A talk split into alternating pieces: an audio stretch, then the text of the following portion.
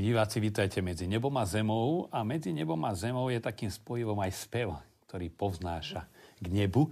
A preto zase, aby sme nejak zapadli do názvu relácie, som pozval eh, dnešného hostia, hostku teda, eh, najznámejšie pod názvom Simu Martausovú, ale a už nie, teraz nie. Magušinovú. No tak to zostane v tom sluchu. Ale tak ľudia sa už preučili podľa ale... mňa za ten rok, čo som vydatá. Tak, tak už ste, no ale tak už spomenieme, ani... že to je tá istá osoba. Však, tak, hej, dobre, takže ťa ja srdečne, srdečne vítam. Ďakujem pekne. No a väčšinou také rozhovory začínajú od detstva a ja by som začal, že čo najbližšie bude spievať. Fíha, čo ja budem najbližšie spievať? No teraz som mala takú dlhšiu pauzu, ale viem, že budeme asi o, asi o mesiac budeme na takom dni rodiny, tuším. Ale neviem, kedy sa bude toto vysielať, ale viem, že najbližšie budem na dni rodiny spievať aj s kapelou. A potom máme veľa akcií na východe. Takže tento rok to tak vyšlo, že skoro celé leto budeme cestovať aj s rodinou na východ. Takže budete aj pracovne, aj na výlete. Áno, áno. Ja si to vždy tak spojím, že keď už som tam, tak idem aj do Tatiera, aj na nejakú túru. Tak ja som teším. bol v Orlovom, v Kaštieli. Poznáš Kaštiel v Orlovom? Hej, poznám. Poznám Lebo tam mi tak tajú plne som riel, tu budem chodiť si tak písať, keď som v Nimnici, je taká inšpiratívne ticho. No, to máte pravdu, lebo k nám chodí aj Sima Marthausová ešte vtedy. Ale oni to takto vyzradili. Áno, oni to vyzradili, že ju to tu inšpiruje. Hovorím, no ja. aj mňa. Takže... Ale mňa to tam až tak neinšpiruje. Skôr som tam, keď som bývala doma, tak som tak chodila oddychovať na kávičku som tam chodila. No ja takisto, keď mám Nimici program ano. a ten je veľmi náročný, tak tam sa zašijem aspoň na pár hodín. Ale mám tam jeden videoklip natočený k jednej piesni, tak to boli veľmi zlatí, že nás tam nechali točiť. Takže vlastne dá sa povedať, že aj inšpiruje, áno, áno.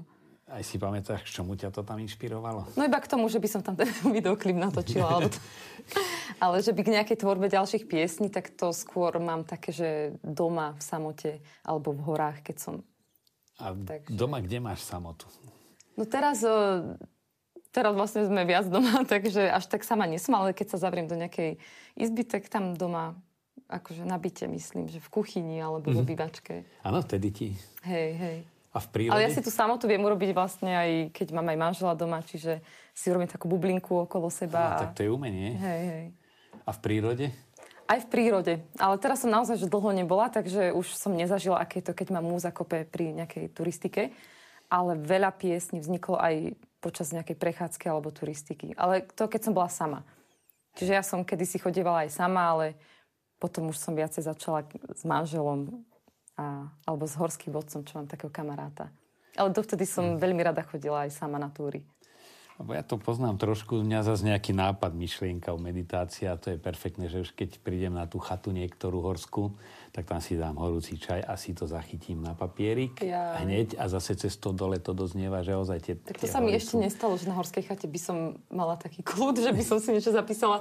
Ale tak zase ja chodím mimo ľuďmi. sezóne na tej, ja neviem, Zámkovského v týždni nejakom februári, tam nie je nikoho skoro, alebo bola som na Zamkovského v decembri pred Vianocami, tak to tam bolo veľmi plné. Hej. No tak hej, no, to sú také návaloky. A jak, jak ti prichádza melódia, obsah? Ja niekedy ani sama neviem. Ja to aj všade, v každom rozhovore vždy tak hovorím, že naozaj to vnímam a že to dar od Pána Boha, všetko to, že vôbec môžem, že píšem nejaké texty alebo že k tomu dávam melódiu. A samozrejme to není, že len ten dar, ale že sa snažím na tom aj pracovať, že učím sa hrať na klavíri, na gitare a, a pozerám si nejaké básne, nejakých e, poetikov si čítam a tak. Ale teda, ako mi to napadá, tak to, to vždy hovorím, že naozaj, že to musí byť taký ten dar, že Duch Svetý nejak sa činí No mne takto napadajú len vtipy, tak že by aj to okay. bolo od Ducha Svetého. Že ja mám ja tak asociačne, čokoľvek sa rozpráva, tak na tú tému príde vtip, aby som to nadľahčil. že by to bolo ducha sveta. No práve, že ale tak sú slušné vtipy tak, a pritom aj dobre mnohé. Hej, ale tak, tak ja to beriem, že to je taká spolupráca, že keď sa to týka toho umenia, ako aj keď niekto maluje obrazy, tak to mám veľmi rada pána Záborského obrazy. A na ne, keď sa pozerám, tak to si tiež hovorím, že to musí tam byť aj jeho talent, nejaká jeho snaha, aby to, aby to bolo pekné, ale je tam aj niečo medzi nebom a zemou, že čo, čo je také, že, že musí, musel pôsobiť ten Duch Svetý, keď to maľoval. A jak to spraviť, že keď potrebuješ niečo vytvoriť, dá sa tak, že mám na to mesiac. Ale dá sa. Dá sa aj tak, ale nie je to také, že úplne že z toho srdca, že sa mi to tam tak e, vytriskla pesnička zo srdca teraz, že niečo prežívam a dávam to do akordov a do textu, ale je to zase taký iný typ skladania piesní. Aj tak som už skladala, že buď do nejakého filmu, alebo do muzikálu. Je to taký iný typ, ale je to mm. tiež fajn. Lebo ja poznám také tiež podobne, že dve, bude to že určitá pohota alebo inšpirujúce prostredia, ide to znútra, ale niekedy je to aj ten deadline, ktorý tlačí. A to je niekedy fajn. Hej. A sa, ja píšem skôr nie umelecké veci, že netreba tam tú nejakú genialitu umeleckú, ale že práve pod tým tlakom toho deadlineu zrazu to príde a keby týždeň predtým v kľude to chcem mm. napísať, tak neexistuje. Takto som to mala tiež s nejakými pesničkami, že už bol ten čas, kedy som to mala odovzdať a naozaj som to nejak hodinu pred tým termínom zložila. A, ale išlo to. Som si povedal, že sa vcítim do toho deja, čo tam je, hoci sa to netýkalo môjho života. Že som sa vcítila do tej postavy, pre ktorú som to mala skladať. A, a išlo to samé. To som mal jedného sochára tu už pred dosť rokmi a na záver takú obligátnu otázku, že čo by tak má takú ešte ambíciu vytvoriť. A on hovorí, ja ani nemám nejakú ambíciu vytvoriť, ale rád by som aspoň jednu vec robil v kľude. Mm. A som mu dal takú protiotázku. A keby si robil v kľude, koľko z toho, čo si vytvoril, by vzniklo? Hovorím, možno tretina. že ono, tiež ten inšpirujúci tlak, keď nie je priveľký, že človek už potom má nervy, ano. tak je dobrý. Tak ako sú dobré niekedy aj ťažké situácie v živote na také skladanie, že, že človek si povie, že len v dobrom a že mám náladičku, tak zložím pesničku. A naozaj niektoré aj tie ťažké obdobia podľa mňa sú, sú aj na toto dobré. Že človek sa z toho vie aj vyspievať, vymaľovať, vypísať. Že, čiže aj ten tlak, aj, aj niekedy no, aj takéto to... veci vedia pomôcť. Čo som si aj ja všímal, ktorý hudbe veľa nedám, pretože ja potrebujem, viem počúvať len hudbu, ktorá zodpovedá mojej momentálnej náladenosti. A keď dosť často ja mám tak rád to ticho, že pustiť do toho inú hudbu, než som vnútorne naladený, mm-hmm. mi prípada nejaké barbarstvo. Mm-hmm. Ale čo som aj ja registrovala, konštatujú tu to mnohí, ktorí s tebou aj, ja neviem, mali rozhovory, to spojenie, že aj s duchovnou témou preniknúť do svetskej sféry nekvapka, ako to povedia v rozhlase v redakciách alebo v televízii, že by z toho tá svetená voda tak kvapkala a pritom oni to majú v rozhlase, hovorí, že to je, to je, to je uspávací hlas alebo svetý hlas a potom v televízii tak kvapka svetená voda. Ale že je to, má to ten náboj ale zároveň to je povedané, e, že to akceptuje aj ten, treba do, do, do kostola nechodí mladý človek, že niekedy tie náboženské piesne sú ozaj len pre tých, ktorí, ja neviem, chodia na stredka a, a tých druhých nejak neoslovujú. A také sú fajn, ja také veľmi rada počúvam. Mám také kamarátky, ktoré majú veľa takých chválových piesní a naozaj mám také obdobia, že si iba také púšťam. Čiže aj no, ale tie tvoje sú práve, že oni, oni oslovujú aj ľudí, ktorí nie sú nejak nábožensky Môže naladení. sa stať, asi. Oh, ale nie... Áno, viem, čo máme fanúšikov, že chodia na koncerty nielen veriaci ľudia, eh, lebo ja, ja to tak beriem, že neskladám teda iba... Ale ja to zároveň to nerobím cieľene, že teraz ja skladám pesničky, aby som pritiahla aj neveriacich, že nikdy som takýto zámer nemala, skôr tie piesne sú pre mňa také prírodzené a spontánne a už to nechávam tak na Pánu Bohu, že ku komu si to nájde cestu, tak nech si to on už tak vedie. A teda z toho, čo sa rozprávam niekedy aj s fanúšikmi, tak viem, že sú niektorí aj veriaci, niektorí aj neveriaci, niektorí sú iného vierovýznania, niektorí sú úplne iného vierovýznania a tak, alebo žiadneho. A je to úplne podľa mňa tak v poriadku, že ja sa nesnažím ľudí teraz, e, že ich idem evangelizovať, alebo že idem obracať na svoju vieru, že takto vnímam, že, že to není to moje poslanie, aby som niekoho obracala na svoju vieru, ale aby som im ponúkla tie moje piesne a ak už sa ich niečo má dotknúť, alebo ak už majú aj pocítiť také volanie, že, že po tej viere možno v Boha, alebo, alebo to hľadanie, že, takže to už nechávam tak... No to je aj, možno aj samotný ten výraz z niekoho obrátiť, e, je už zaužívaný, ale zaužívaný aj z také nesprávnej predstavivosti, mm-hmm. že predstaví, že teda my ho musíme priviesť k Bohu, ale že keď si Boh nepritiahne, tak... E, Veď to, to aj svätý Augustín, tuším, to tak mal, že hľadal pravdu, ale ona si ho Dlho našla. som ťa hľadal, tak, Čiže to, to si aj ja tak hovorím. Ale je to tak, ale mňa sa tak v rozhovoroch niekedy pýtajú, že či teda tam chcem obrátiť alebo pritiahnuť tých neveriacich, tak vždy hovorím, že to není moja úloha. No.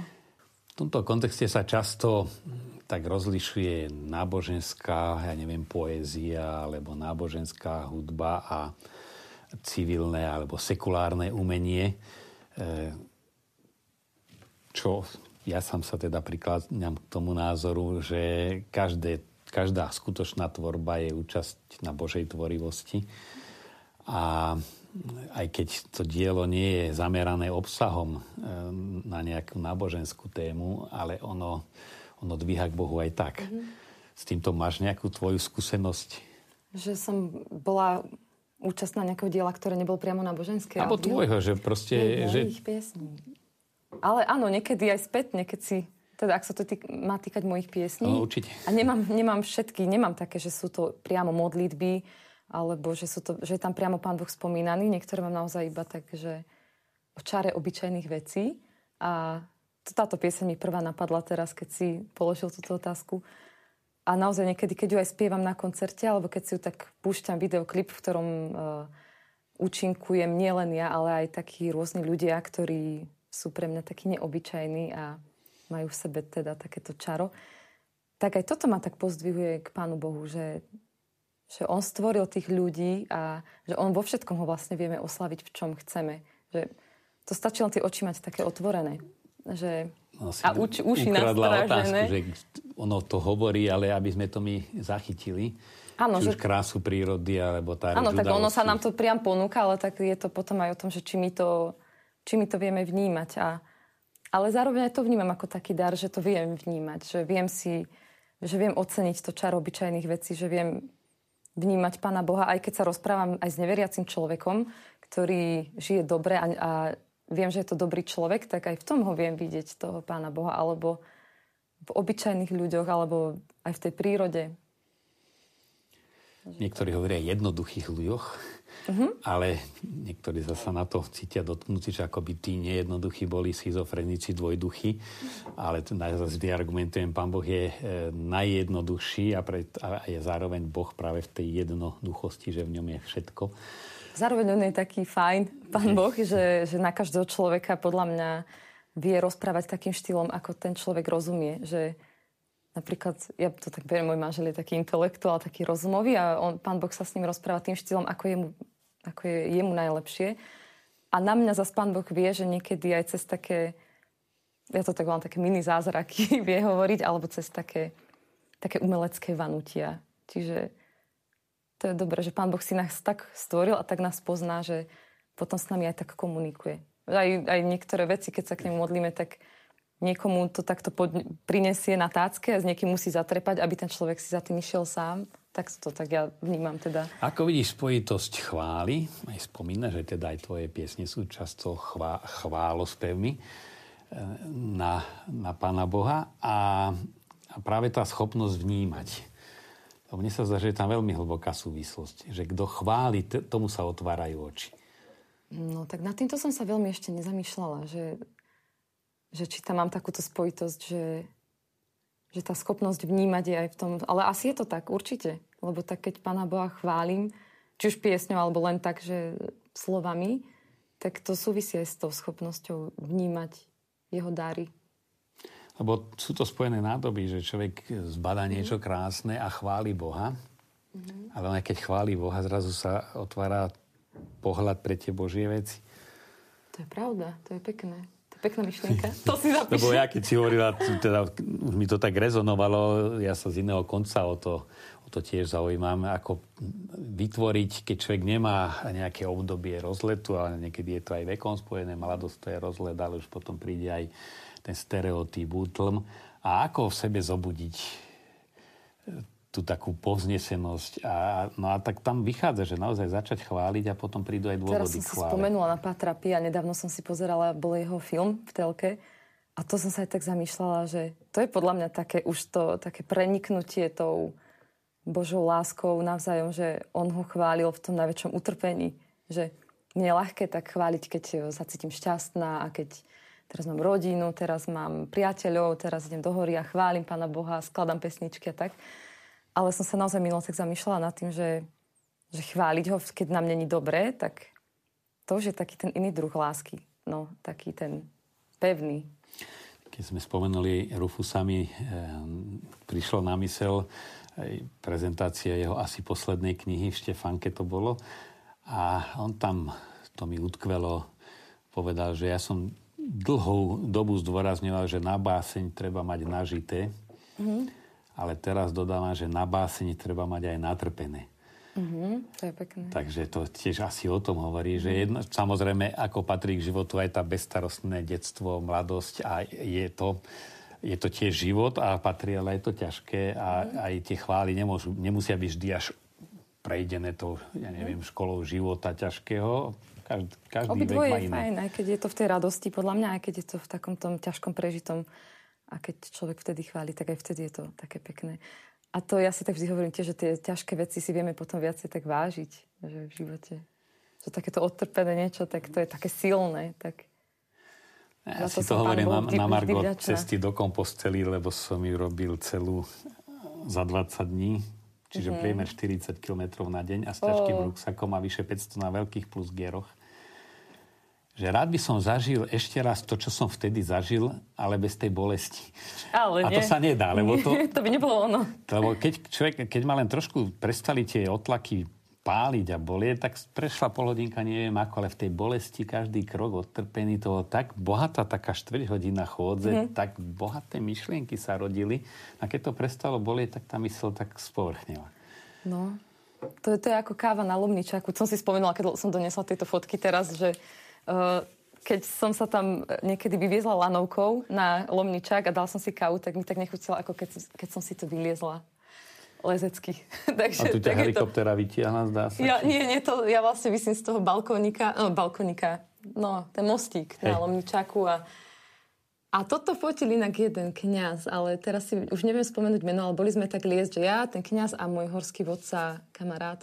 Ja som fakt, že donesla iba také rôzne fotky, že nejak nesúvisia spolu, keď si mi teda hovoril, že mám niečo doniesť, čo mám vytlačené. Tuto sme šli na rysy s jednou mojou výbornou kamarátkou, Sisou a ešte s Jankou, ale tá tam není na tej fotke. A tu som šla na Mont Blanc. Toto oh. akurát je trošku chaty vidno, kde som spala noc pred výstupom. No, a tu už som na Mont Blancu. No teda, dobre. Hej, tá, to je ten horský vodca Rásťo, ten kamarát.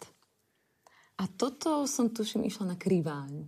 Tu je aj vzadu, vyzerá byť Áno, áno. Tak, tak, takéto horské fotky, taký, tie som si dala aj vytlačiť. No, no, na túre sa to spája, lebo niekedy človek bude zdravý, mladý a e, nemať nejaké utrpenie, alebo potom už trpí, či už chorobou, alebo niečím. Ale na tej túre aj človek mladý, zdravý, ale sa namáha. Mm-hmm. A práve tá námaha ho vovádza do toho hĺbšieho prežívania. Áno, čiže vlastne námaha je dobrá.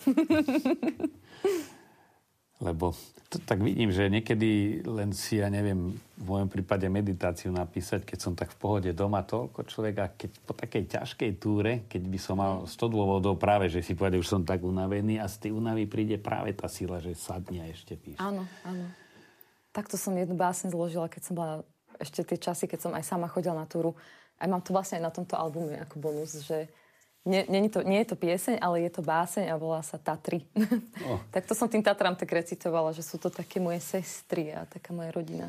Zaujíma ma, že ako si, kedy sa to k tebe tak e, vzťah k e, hudbe alebo k tvorbe, však k hudbe a k piesňam má skoro každý vzťah, ale si inf, informatické služby študovala, že to moc o tom nehovorí, že Nie, kedy to... sa to tak z tebe vyplavilo? Akurát keď som ich začala doštudovávať, tú strednú školu, tak som som bola aj v takej partii takých ľudí, ktorí si aj, aj skladali vlastné piesne, aj spievali v kostole. A to bolo také veľmi pekné obdobie, že som vlastne v tom čase, keď už som končila strednú školu a začínala vysokú, tak som... Vtedy si ma pán Boh tak pritiahol podľa mňa tak naozaj takou... A taký ten dar živej viery mi dal, podľa mňa. A bolo to aj vďaka tej partii ľudí, v, ktorých, v ktorej som sa pohybovala. A to boli kamarátky, ktoré si skladali vlastné piesne. S jednou som chodila do nemocnice spievať na omše potom.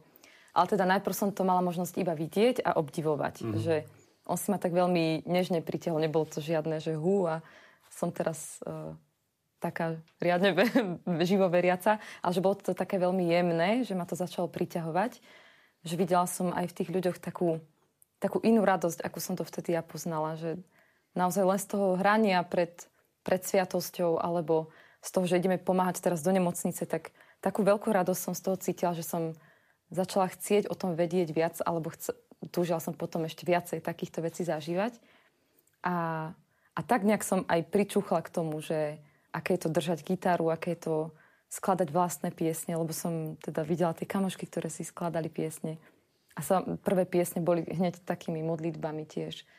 Takže, takže takto som No to som si ja všimol, že väčšinou ty vystupuješ, e, nie je cieľom koncert, že ja mám svoj koncert a mám publikum, ktoré prišlo na koncert a, a vidieť mňa, ale že vždy je to nejaké podujatie, ktorému, e, ktorému ten speva, tá hudba napomáha.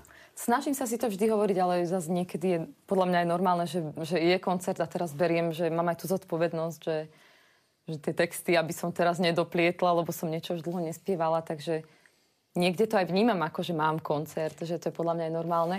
Ale pred koncertom sa vždy modlím, aj, a niekedy už aj kapelu ťahám, alebo keď mám vokalistku, tak sa tak modlíme, že, že aby na tom prvom mieste vždy bol ten, kto mi dal ten dar. Že aj počas toho koncertu, že hoci niekedy mám trému, ale tak keď on mi už dal ten dar, tak nech, nech to tak, nech to dobre dopadne. A zvykneš si aj svoje piesne doma pospevovať? Zvyknem, áno. ale väčšinou také nové, že nie teraz, že si... Ale aj tie staré vlastne niekedy. Keď sa tak eh, pozerám na oslobodenú túto, tak aj to si niekedy zvyknem len tak spievať, ale... Ale keď stále skladám nové piesne, aj teraz mám no, nové piesne, ktoré som nedávno zložila, tak, tak si tak sadnem k tomu klavíru a si ich pospevujem. Baví ma to, no. Aj pri, pri práci, keď niečo robíš?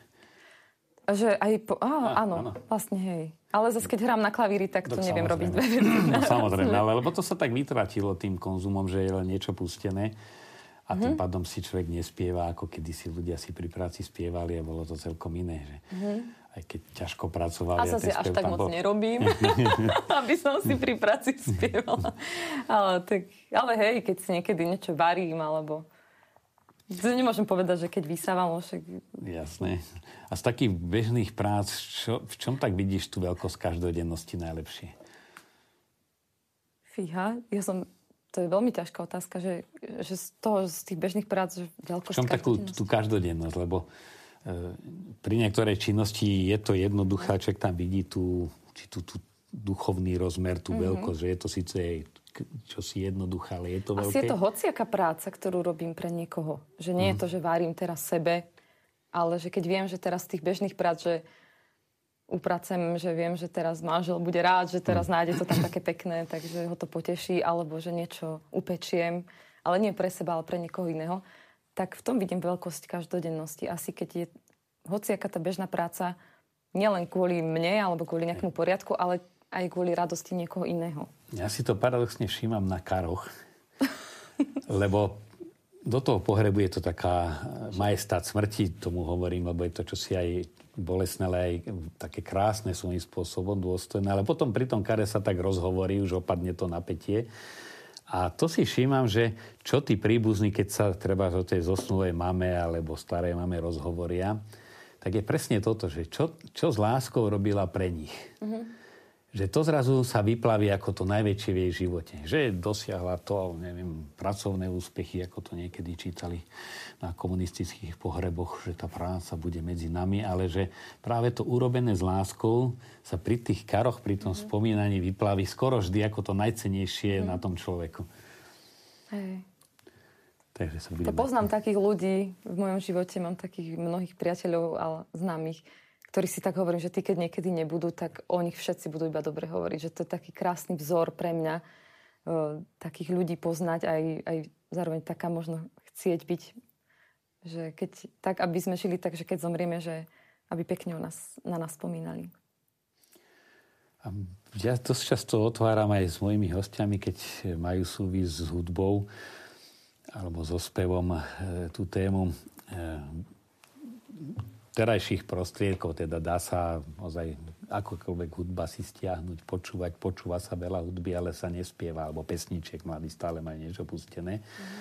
Že ako by to v človeku utlmilo to vlastné spievanie, že sme len konzumenti hudby alebo spevu a nie tí, ktorí, ktorí sa o ten spev delíme.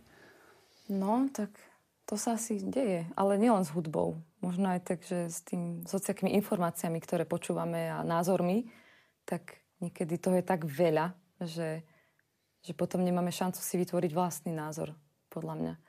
Že to zo všetkých strán ide, že či z internetu, z telky a tak. A ja preto posledné obdobie mám veľmi rada ticho. Že aj sa ho snažím si tak vedome zariadiť, aby som ho mala. Lebo vtedy naozaj mám ten kontakt s tým, čo, čo ja naozaj cítim, taký naj, najsilnejší. No a sa... zase dobré názory počúvať je dobré, že e, to je podľa mňa dôležité, že čím sa cítime, že niekedy si aj v telke pustím rada nejaký film a niekedy je to taká hlúposť, akože nič také, že strašné, ale že také, že zbytočné a že potom si hovorím, že na čo som ja hodinu takú zbytočnosť hey. pozerala. Že naozaj teraz si musím vedome hovoriť, že to, čo si idem do seba vpustiť, tak aby som vedela, že čo to je. Aj aká hudba, aké texty, aj aký film, aj aký, aká kniha. No a hlavne asi priestor to stráviť, lebo keď za no, jedným ide hneď druhý, áno, tretí, tak hej, človek hej. to len nasáva a uh-huh. nepretriedí, nevytvorí si vlastný názor alebo nevychutná to, čo tam bolo pekné. Hej, hej, nedávno, čo som aj spomínala, ten film o Pátrovi Pijovi, tak to bolo také pekné, že, že som už chcela spať, ale ja už som ho videla asi 5 krát inak, ale bol v telke, tak som sa zase pozrela. Lebo tam aj krásna hudba, do toho filmu robený krásny soundtrack. A naozaj som sa cítila taká, on, také krásne myšlienky tam zaznievajú v tom filme, že som sa cítila, že to malo, že to padlo na úrodnú pôdu a že to malo zmysel si mm-hmm. toto pozrieť. Predtým som si pozerala o nejakých potapačkách, ktoré sa tam... A aj to bolo pekné, že sa jedna snažila zachrániť druhu, ale skôr som sa cítila z toho taká rozbitá. No ale to ticho, lebo mnohí sa boja ticha, lebo no ja. začne sa im niečo znútra ozývať, ale kto si na to zvykne, zase už nevie bez, bez ticha byť. Hej, hej. Ale tak je to, to je pravda, že keď človek do toho ticha vojde, tak vtedy až tak spozná tie svoje najhlbšie zákutia a veci, ktoré v sebe možno nemá vyriešené. Že podľa mňa aj tá korona také niečo priniesla. Že sa ľudia tak ponorili do ticha a mohli mať mali väčší priestor spoznať svoje zakutia, svoje duše, ktoré boli treba No ja poriešiť. som si to všímal na starších ľuďoch, ktorí sú, boli teda odkazaní byť sami, a, ale aj bez návštev, najviac im vnúčata chýbali, ale tam som videl, to je veľký rozdiel, tí modliaci sa ľudia, že oni boli od ľudí, teda cítili tú odrezanosť, osamelosť, ale tam stále oni vnímali, že so mnou je tu Boh. A to znie taká svetá fráza, ale oni ho vnímali. Stále je tu kto si, nie som tu sama, on je tu. Mm-hmm. A kým tí, ktorí nemali toto vnímanie, tak veľmi tým trpeli. Lebo dopozerá film ako film, tak sú to cudzí herci, cudzí dej. Nevníma, že by sa k nemu prihovárali a e, taká, taká zaujímavá skúsenosť mi to tak udrelo do očí ten rozdiel, ako to jedni, jeden, jedna skupina ľudí v rovnakej situácii prežíva, ako druhá to prežíva. Ale sa poznám ja aj nejakých takých, podľa mňa, že nemodliacich, ale že tiež veľa takých pekných veci sa udialo aj s takými ľuďmi, podľa mňa, ktorí sa nemodlili v tom čase toho ticha, že začali sa zamýšľať tak inak, tak hlbšie.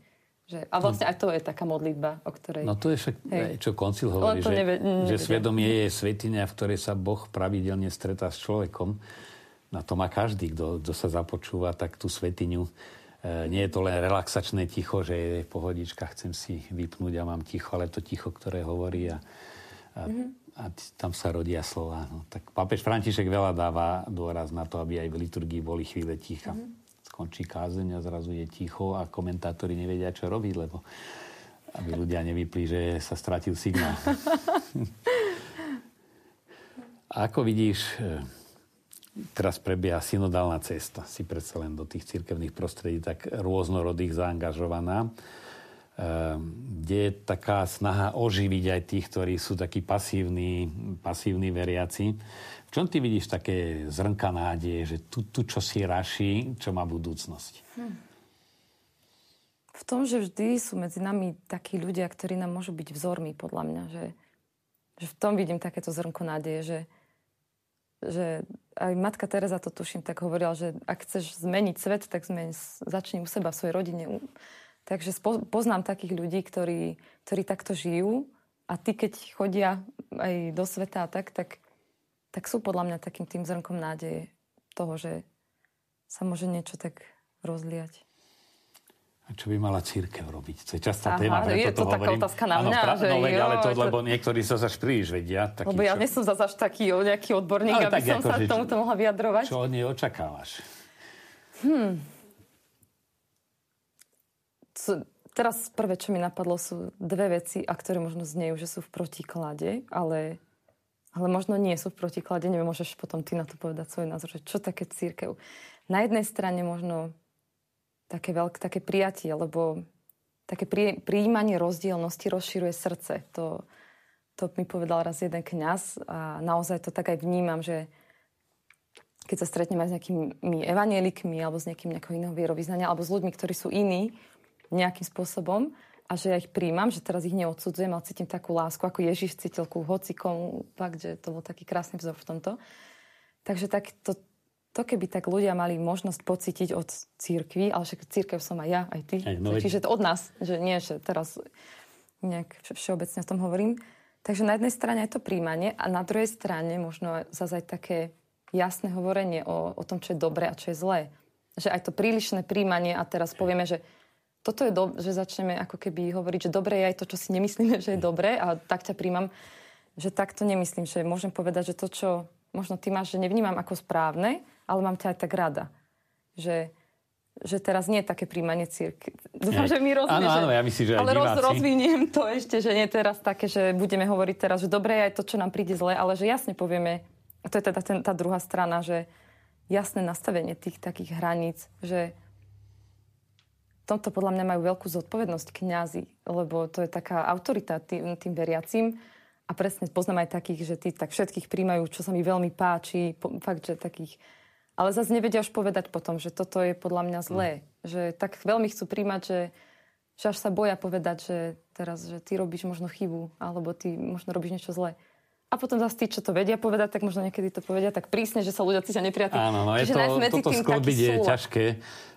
Ale s Božou pomocou. Ale myslím, že určite také konzervatívne prúdy, ktoré majú aj svoje rizika, alebo nepríjmajú, čo je po koncile napríklad, to už je od diabla, keď to trošku preženiem, ale zase je pravda, že na tú takú prílišné E, prílišnú takú, čo ty spomínaš, všetko je dobré, každý, mm. všetci sme teda len rôzni, treba sa prijať, reagujú e, extrémne, ale zase to pomenujú. Mm. Má nájsť ten stred tých zdanlivých protikladov, že aby človek cítil sa prijatý, ale aj aby cítil, že ten druhý mu povie pravdu. Áno. Lebo ľudia vycítia, vycítia, že sú oklamaní, keď, im, mm-hmm. keď sa ja len tvárim, že nič nevidím a že všetko, čo robia, je dobre. Oni cítia, že nerobia. Mm-hmm. A keď im človek tak nepovie, ale jasne, tak Mm-hmm. Možno sa trošku nahnevajú, ale... Toto máme, podľa mňa, také pekné, že máme aj tých papežov takých, že každý bol niečím taký iný. A Jan Pavol II, potom Benedikt a aj, aj František. Čiže Benedikta tak vnímam, že podľa mňa tento vedel tak všetko tak povedať. A sa mi to páči. Mne sa to páči, že, že taký, a ho mám veľmi rada. Benedikta skreslovali trošku. Tak to ja zase nie som taký, no. ja to viem iba tak laicky no, myslíte povedať. médiá, ja v očiach bežných ľudí, lebo mm. naozaj bol veľmi jemný a ten pancier kardinála, neviem čo, mm. teda takú imič vytvárali, ale ja som tak na to pozeral, že mať takmer 80 keď bol zvolený za pápeža mm.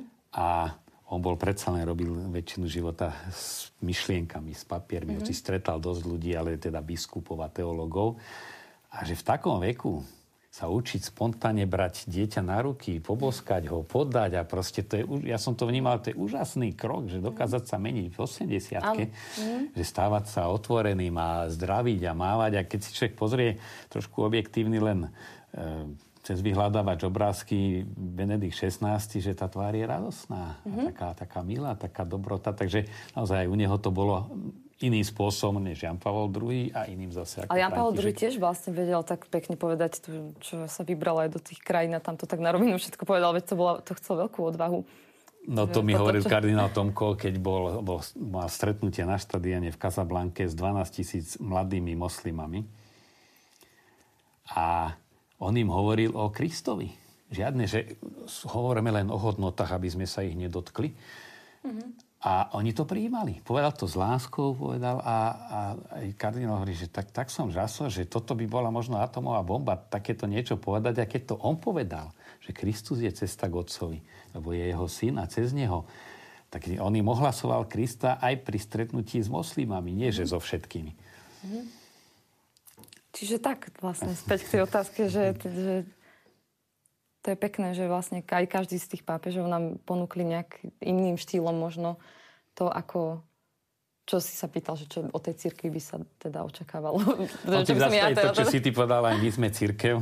No veď to, lebo veď ja, te, ja teraz sme tak si... Za... Poznám to však v rôznych farnostiach, aby si nemysleli devinčene, že iba o, o nich hovorím. Moji farníci chodím po Slovensku a často sa tak mudruje. To by mala cirkev. Cirkev by mala viac otvorená, viac vychádzať. To, čo aj František zdôrazňuje.